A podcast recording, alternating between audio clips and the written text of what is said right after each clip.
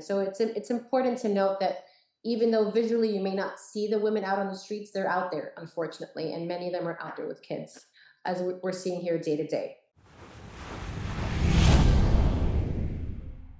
Women who experience homelessness have many underlying obstacles they have to battle that are not seen in plain sight. Beatrice Gonzalez, the director at Lotus House, joins the podcast to share how her team helps women who fall into these tough circumstances. So, let's do it. Too many days in the darkness without a glimpse of the light. Running tired and broken and scared, but I swear I'll never give up the fight. I see you broken and beat,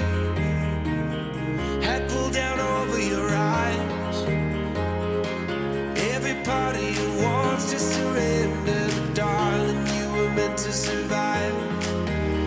With every star. Beatrice, thanks for coming on today. Thanks for having me. Of course, of course. I cannot wait to hear all about you guys. I have, of course, have a little bit of insight myself already for the organization, being I had an amazing tour by you guys. But for the listeners, hearing about Lotus House for the very first time, would you mind sharing what you guys kind of specialize in and, and how you guys got started? Sure. So, Lotus House is a shelter for women and children experiencing homelessness here in South Florida, specifically Miami.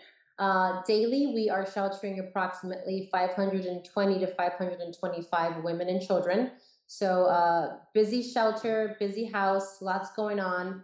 Normally, about half of that number are children, and the majority are under the age of six. So, a lot of little ones running around here. Um, and as you can imagine, homelessness is a pretty complicated situation, right? We don't, uh, there isn't one blanket reason for why someone is experiencing homelessness.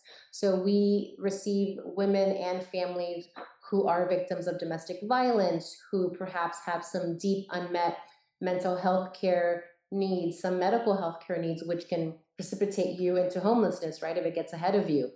Um, right now, the cost of living is, is astronomical here in Miami. Um, so that has also brought a lot of families to Lotus House. We provide everything from safe shelter, holistic programming, medical, mental health care needs.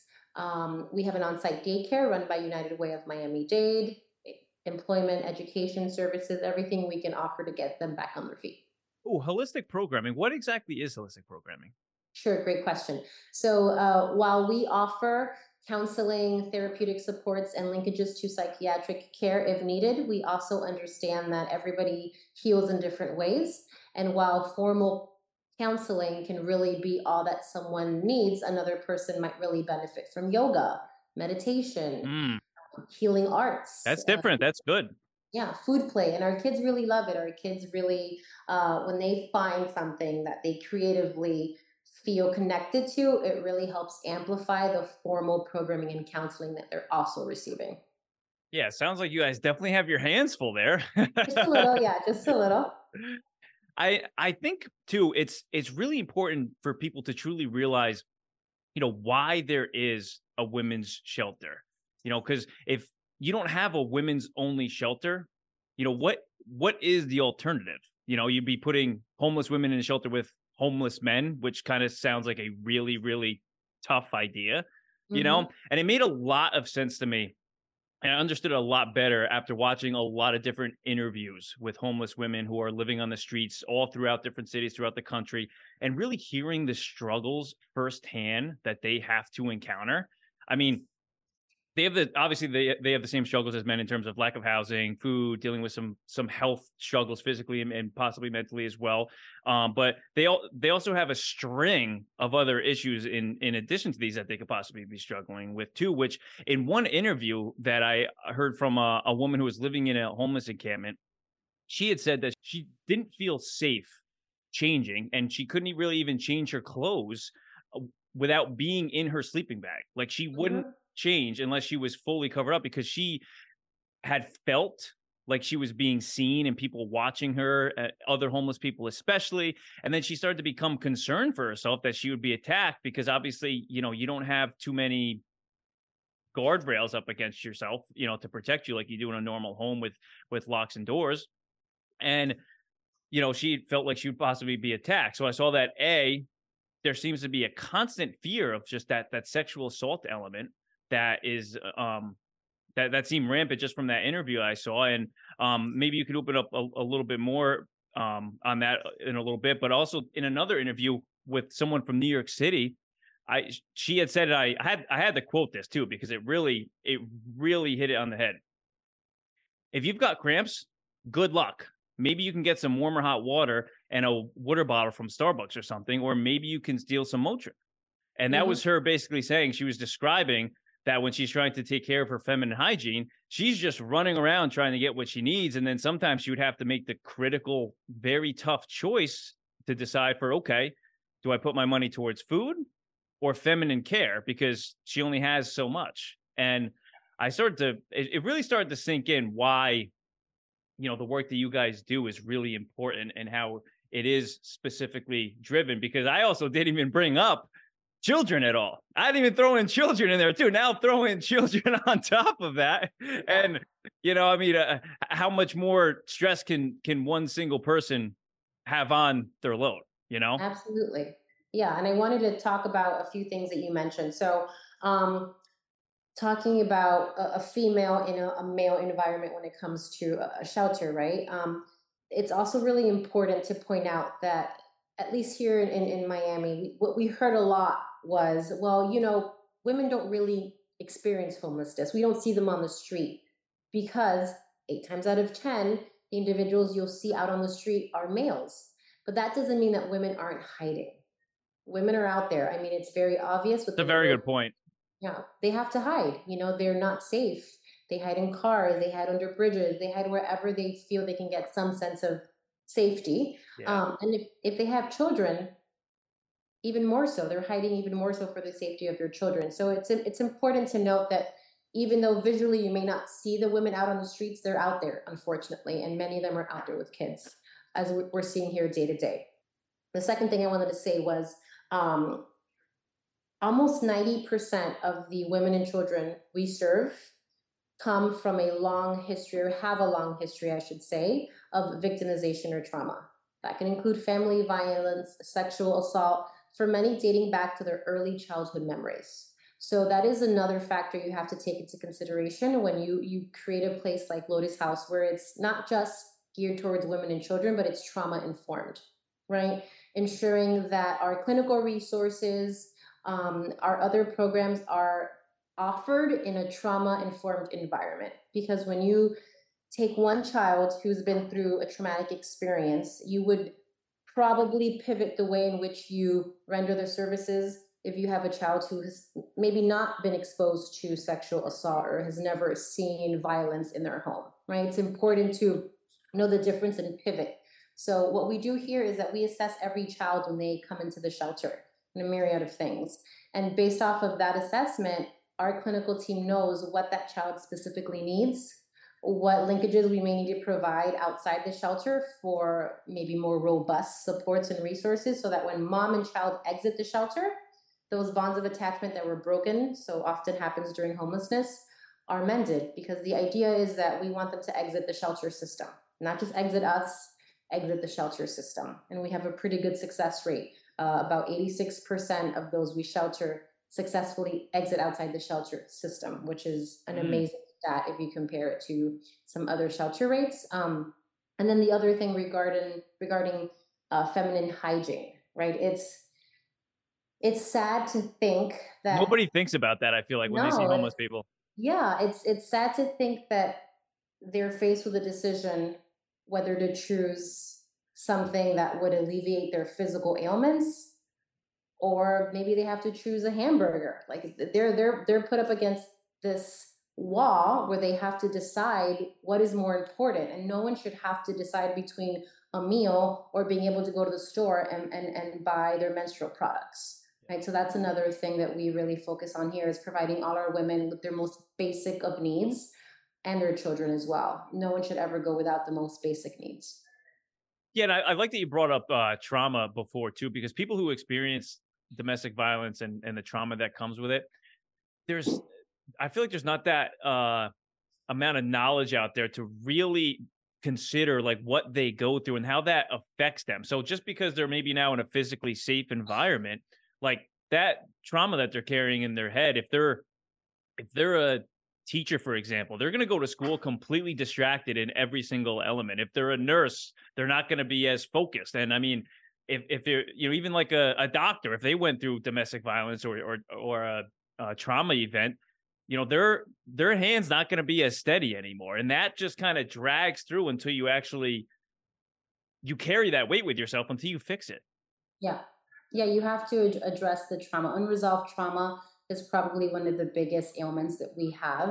It's just as a society, right? We we pass it on generation to generation, and that's another element of what we do, ensuring that we break those cycles of abuse, of violence, of trauma, of poverty. And we do so by focusing on the children. So we like to say children first here at Lotus House because that's the only way to break that cycle. They're they're the future, they're the next generation. Yeah. And they're the ones who are going to ensure that the cycle doesn't continue.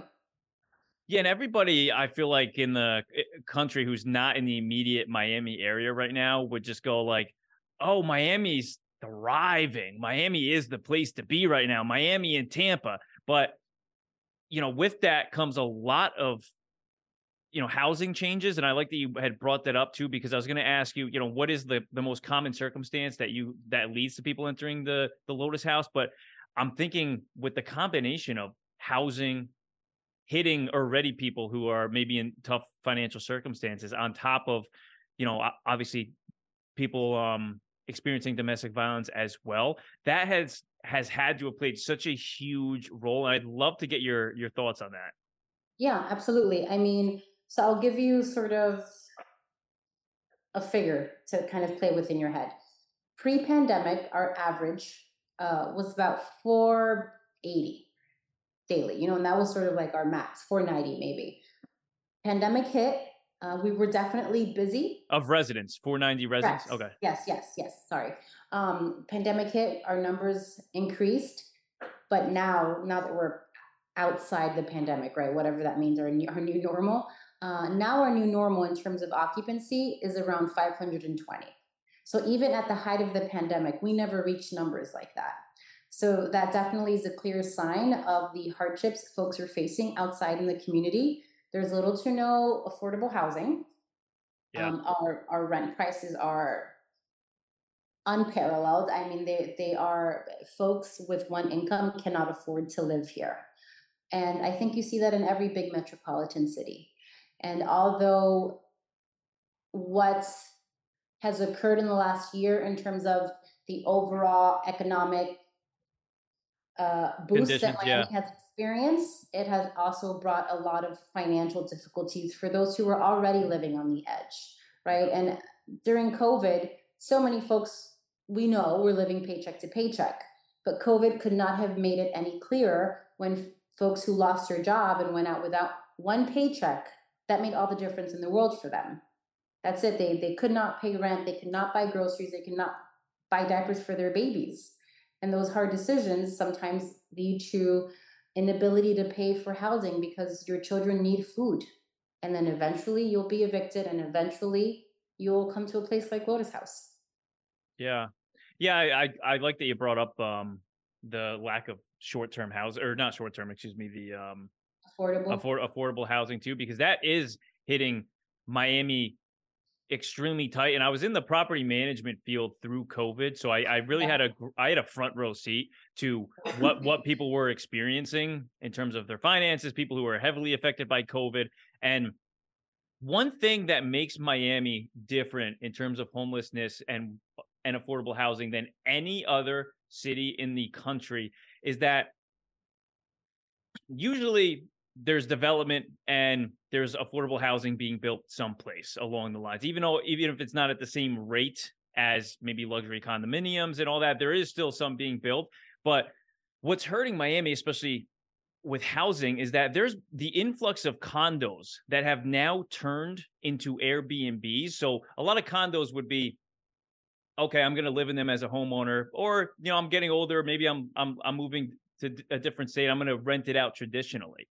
But that right now is now almost being eliminated because people are jumping right to Airbnb. So they're not listing their apartments and condos anymore on Zillow, uh, you know, to be rented out. They're now jumping to the Airbnb game. So now huh. those Airbnbs, obviously, you're not going to do, um, you know, you, they're not traditionally rented out. So that average Miamian who is looking for a place to live, that supply of housing is now shrinking even more because those typical apartments that would normally be rented to them are now being taken off the market and put on Airbnbs. So much, yeah, and it's um it's something that's really not being talked about right now at all because it's it's shrinking that market. So now the con the condos that would typically be in traditional for traditional renters are no longer there. So you have the demand of Miami increasing and the supply of housing is actually at the same time decreasing because if you're you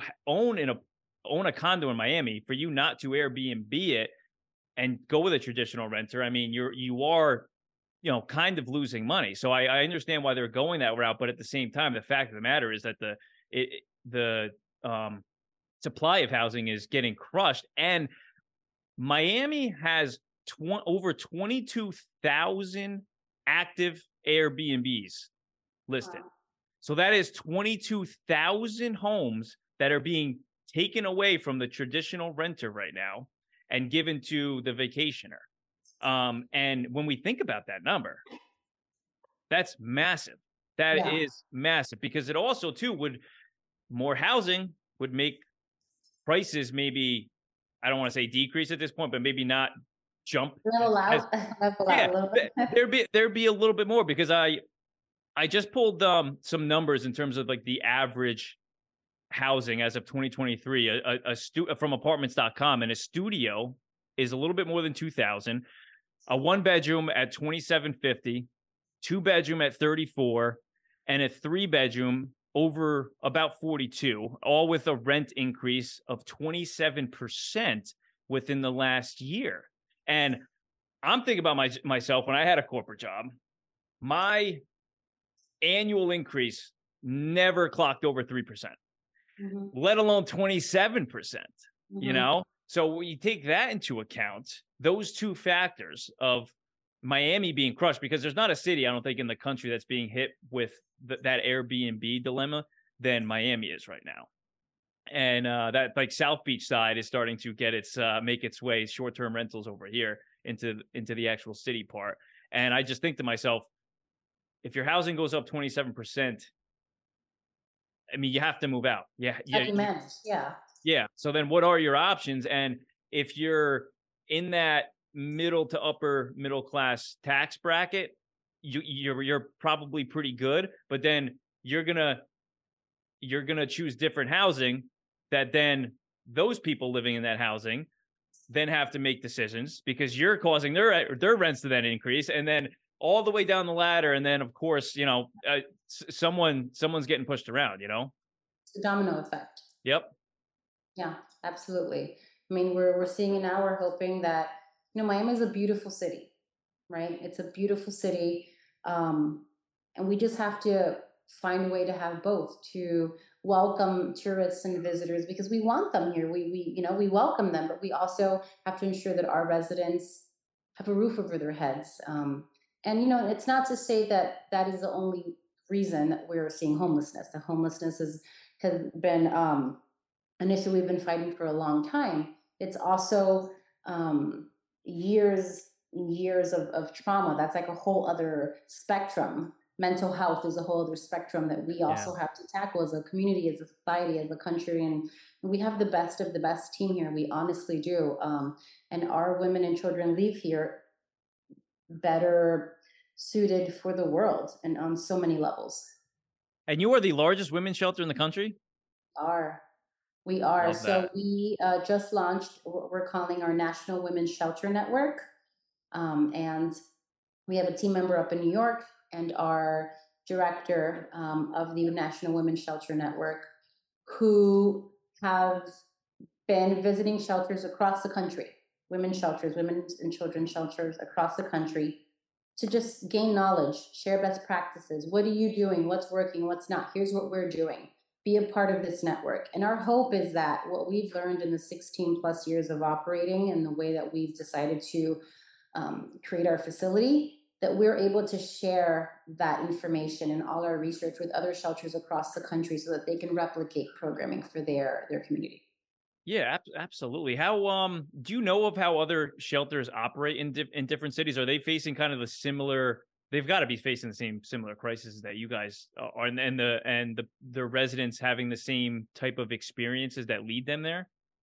And I'm sure there's a lot of crossover for sure, but every you know every city has its its hurdles, and every um, city's residents has its hurdles. I will say that we're very fortunate here at Lotus House to have an amazing community of supporters who have made this facility, which you visited, and this beautiful structure. Oh, it's beautiful. Possible, you know, and, and not other shelters across the country have had the ability to secure that level of funding, and that's another area we want to help them with, and, and not not to say that we want to um, refer them to any specific sources of funding, but it's about information exchange. Listen, these are the type of things that work for us. These are the funders that that support us and do you what do you have in your community that's that might be similar? Who do you have a grant writing team? Do you not? What are your outcomes? What are your numbers? How can we help you showcase your successes in numbers? Because sometimes funders want to see that right? They they want to see the anecdotal stories and the successes but they also want to see numbers what's your exit rate how many folks are gaining employment and that's important data to track and any nonprofit will tell you data is is one of our Biggest things, yeah. difficult things because you you have to get it right. You have to get it right. How is the uh the employment dilemma? Are you able to are you able to find um jobs right now for the the residents or at least help them guide them through the way because I feel like the very first ticket of business is even just um like putting putting together a resume, how to approach a job. Yeah. Yeah, so our whole employment education program is geared towards getting them job ready. So workforce development, resume writing classes, financial literacy, uh, professional development, how to dress for an interview, things as that seem as simple as that. And we do have really great uh, companies locally who are willing and able to come in and present current openings at their respective organizations, security companies, a lot of hotels. We have quite a few that come in and present on what openings are available and even help some of our guests through the application process. So we do help link them, but we definitely help prepare them before that. And we also offer paid on-site internships. So we have a culinary center, which is a completely commercial kitchen. If a guest expresses an interest in working in that field, we pay for their certification from the state of Florida to be a safe food handler. They go through a four-week internship program in the kitchen, learning from our team, of everything from the serving line to cooking to food prep. So they learn the whole back of the house of the kitchen. We have a thrift store slash donation center a couple of blocks down the street.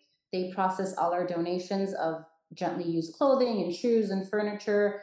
So they help process that. They learn customer service, point of sale, inventory, you know, the whole shebang.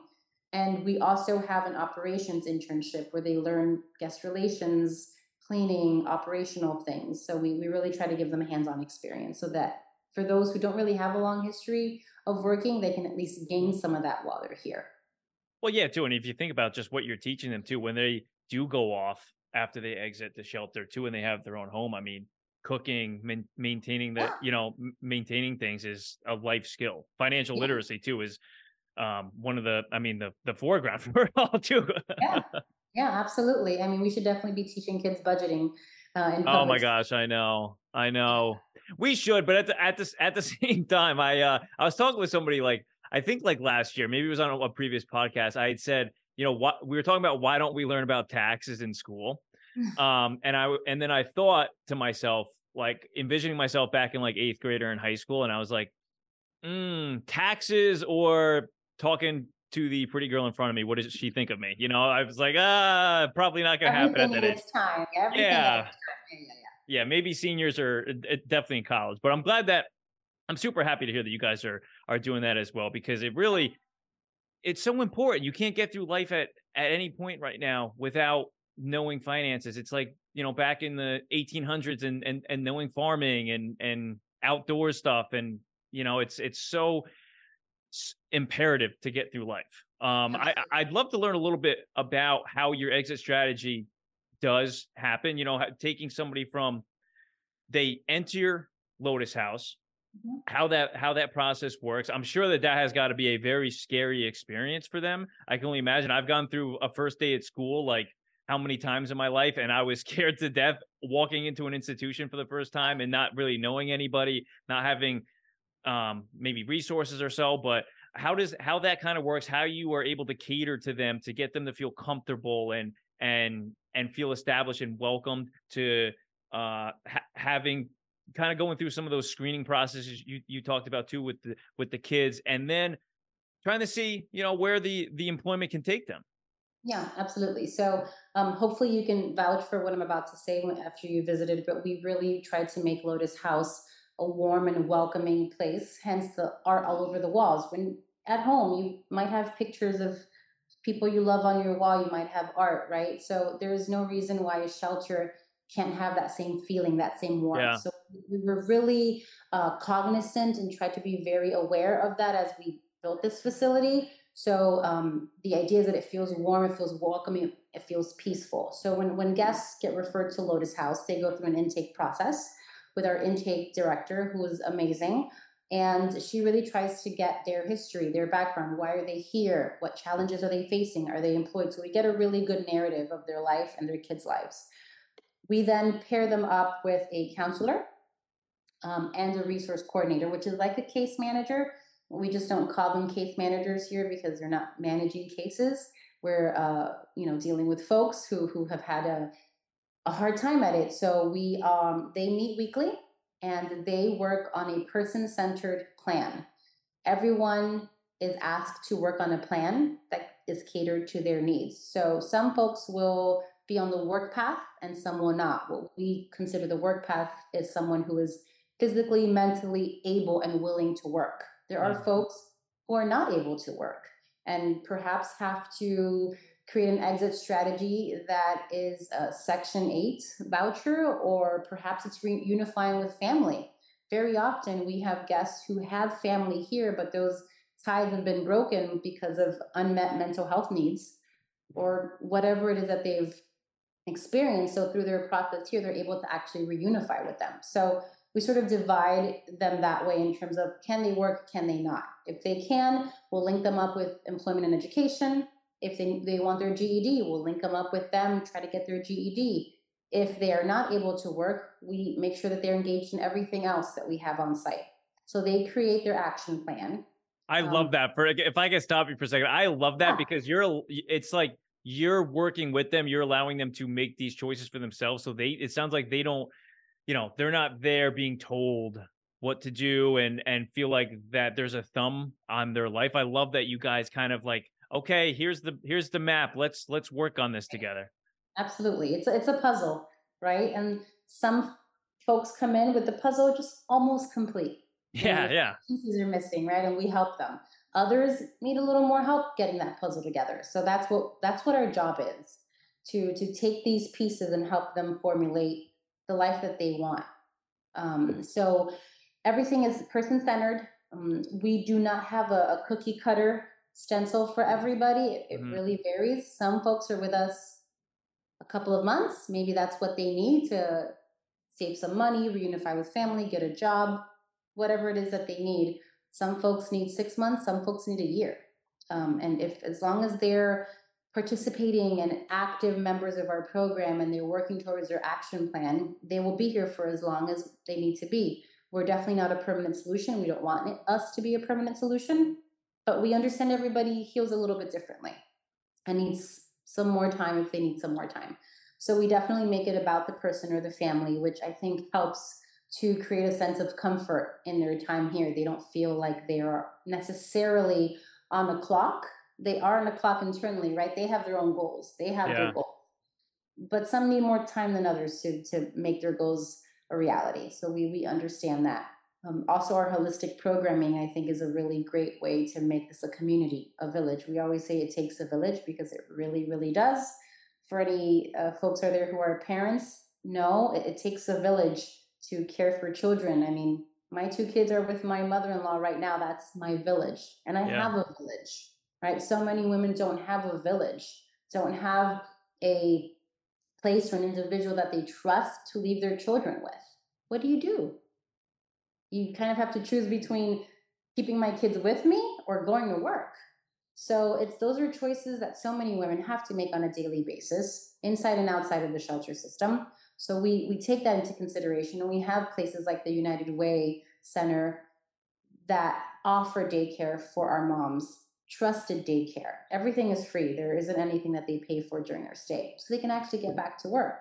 So we we've really taken into consideration what their specific needs are, because there's a complicated structure to perhaps why they are with us and we we, we really try to piece it together or help them piece it together um, in terms of their eventual exit strategy we have a housing team and they work with each woman or family to come up with a budget to identify units if they are able to move out independently and what that means is through their own income then we work with them to find uh, units. We help navigate the process with landlords. If it is supportive housing, um, if it is Section 8 housing, we help them navigate the system, which is really complicated. It's very complicated. Yeah, I, I was a realtor in New York City for a year, working in property management for like five years, and it is very complicated with the It's so pricing, with things changing, things coming and going off the market, landlords changing things last minute. You know, landlords, you know, being um, second guessing themselves. I'll put it lightly when it comes time to sign. You know, Mhm. Yeah, so we help them navigate that process, and our team, in many instances, has the conversations with the landlords, and always involving our guests, but always being there to help facilitate the process because it can be overwhelming. Yeah. It can be overwhelming, and when you are uh, perhaps have a mental health condition, it's even more crippling and it's even more overwhelming. So we, we really make it all about the family unit and what's best for them. Uh, and, and I think we've done a really great job of, of making our programming robust. I feel like we add something new every year because we learn something new every year. Yeah. You know, amid COVID, we learned a lot. So Oh, we sort of pivot a lot of what we did and, and incorporate a lot of new things and maybe remove things that didn't make sense anymore. So we're definitely dynamic in that way. Uh, we're, we're not stagnant by any stretch of the imagination. We try to innovate because that's what our guests need. Our, we try to move along with the times and, and, and what their challenges are. that must be the most. I mean, you you could you could speak for this better than- me, but that must be the most difficult part of the the job though is is getting is working through getting them in a, an apartment helping them with that search because i gotta imagine that at that point they've been at lotus house for maybe a couple months maybe a year they've grown exponentially you know they've seen that they feel better they've got a higher level of self-esteem and confidence and now they're envisioning themselves having their own place finally you know um, buying their own curtains, setting up their place how they want. It's emotional. That's got to be so emotional at that point because hope is very emotional. And they're finally envisioning themselves and they're so close and they're thinking next week, this week, it could be this day. I'm going to shop. I'm already shopping for curtains and, you know, I haven't, they haven't gotten the place yet. I can only imagine how difficult that must be to maintain that because from what I know about the housing industry, it is anything but smooth. It is anything but smooth. If you want to look at from between 2000 a stock chart from 2018 to 2022 and see the ups and downs, that is exactly how it is and how it feels. And I can only imagine how it is for you guys Yeah. um, working through that. Yeah, it's an emotional process for anybody, right? Getting the keys. Yeah, for yeah, for anybody, for any- yeah. Process. Yeah, I mean, I think um, our team does a really great job uh, being really realistic with our guests because our job is to create hope, hope that is achievable, that is attainable, goals that are attainable. We never want our women and children to feel like things are out of their reach. right? So we have created a really good rapport with our women and children. Our clinical team has done an amazing job at connecting with them in a really real way. We're not yes people we're this is possible, but these are the steps you need to take to make this possible, or this is going to be a difficult road. Let's talk about what other options there are. Let's talk about whether or not you're prepped for that. So it's really an open dialogue.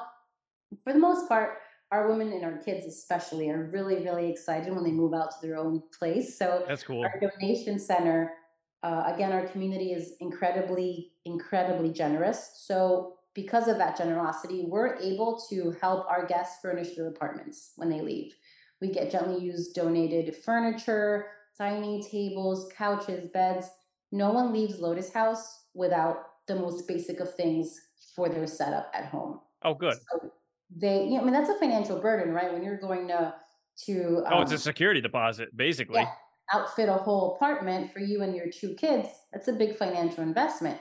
So if there's anything that we can do even as they're exiting to help alleviate financial stress, we do that. And then um, our alum, we, we call them our alum, they are always welcome to come back to Lotus House for some of our programming. For the holidays, we welcome back our alum. So not only do our kids get toys for the holidays, we reach out to our alumni and say, what do your kids need? Because we know the holidays can also be a financial burden for so many, especially a mom, single mom with five kids. I mean, how is she going to make ends meet for the holidays while still juggling everything? So whenever we can alleviate, we alleviate, even as they exit Lotus House. So I think they know that, right? They know that when they exit, it's it's not a hard cold stop departure yeah. from the place you've called home for eight months it's definitely a family and they're always welcome back. And I'm not sure if you got a chance to see when you were on your tour with Victoria, but over 30% of our current team members are alumni of Lotus House. Oh, wow. That's good. That's really good. Yeah. So our front desk operations, the ladies in the pink shirts up there, they're all alumni. Oh, are they really? They're super nice. Yeah. yeah. So we really try to bring them back into the fold. And now they're full time health benefits receiving uh, staff members of Lotus House. And not only that, they serve as mentors for new families coming in because they've been there. They know specifically what they're going through. So it really helps bring that level of comfort we were talking about. Yeah, and that actually also equally helps the mentors as well. Like yeah. everyone thinks, oh, it's the mentor helping that person. There, the mentor is equally getting help by helping other people too. It's such yeah. a um contagious trait too is helping people, which is great. And then I didn't I didn't know that too. That everyone or thirty percent you said was um part of a yeah yeah because I could say too when I visited the facility, everyone was super super nice.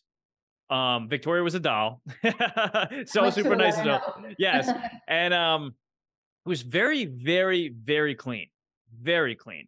Um, it, and it's very impressive too to to see that with the amount of of residents and rooms that you yeah. guys have and the amount of traffic that was going in and out in and out in and out um and you guys were also i mean there was like three different repairs going on so you guys are maintaining that place extremely well um because from the property management side i know how quickly things can break and break down yeah. and and all of a sudden everything else is going along with it too so that yeah. that that was super cool to to see i would I would love to know if obviously there's privacy issues here and so forth, but could you walk us through maybe like an individual like success story that, you know, say X person this happened to them. They're really in some tough circumstances. They came to Lotus House eight months later.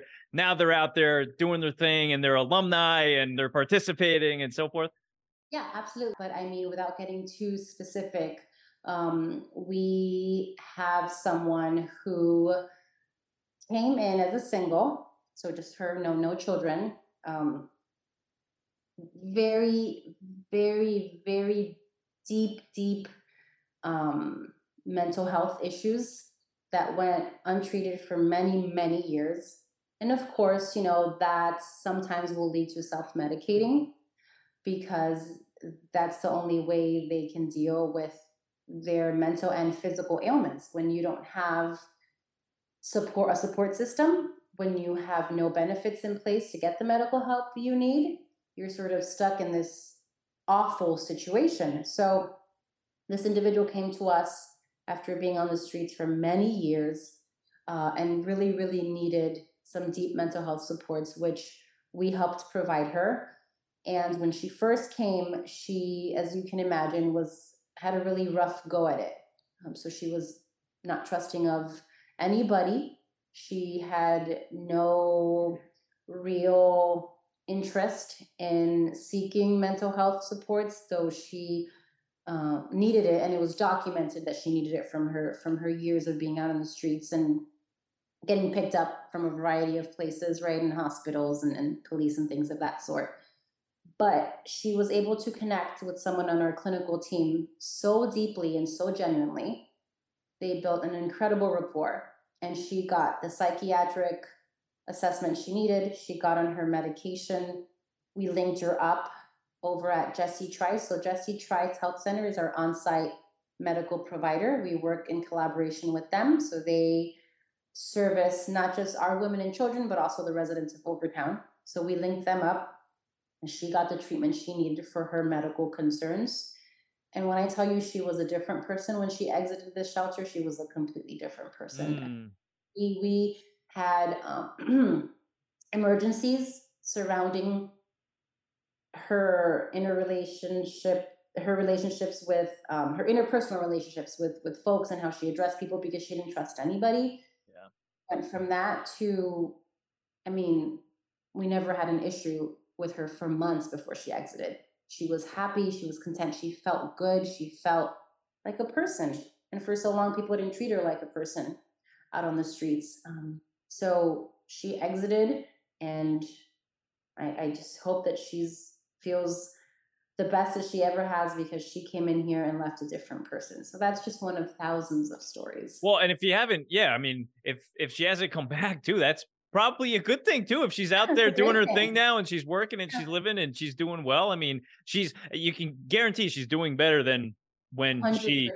wh- than when she got there. That's that's um awesome to hear because that how was that exit strategy put together? You you said it was it's personalized. So for her specifically, I'm sure it was trying to create a safety net for you know medications and um, to still be treat her her um her mental state on top of uh, was like maybe employment as well or So she was on the employment path um, because of, of what she, her medical needs.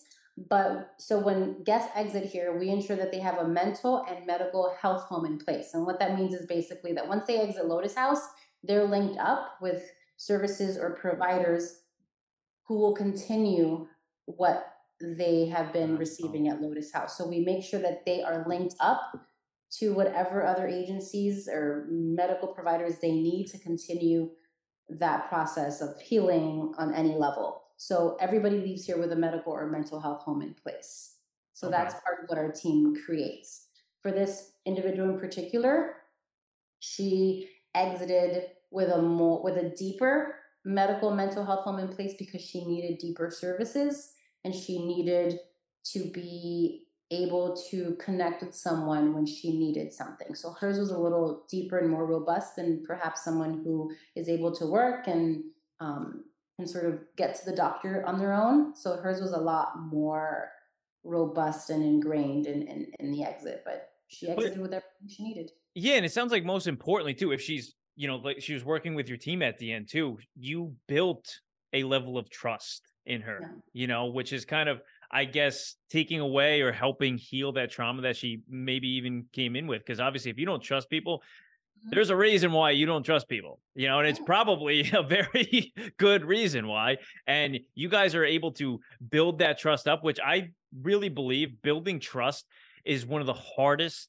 things ever once trust has been broken because if you think about any of your interpersonal relationships work wise romantically wise somebody breaks that trust with you i mean it's it's extremely hard and more so long it's a long process to rebuild that and if you guys are able to rebuild that for her now she's out in the in the world you know with her own place and a job to where now she's approaching people maybe not um you know do you you want to uh, watch the game tonight but at the same time able to have a professional um you know relationship which is really great stuff i mean you guys i love what you guys do i love it It, takes a village for sure. Yeah.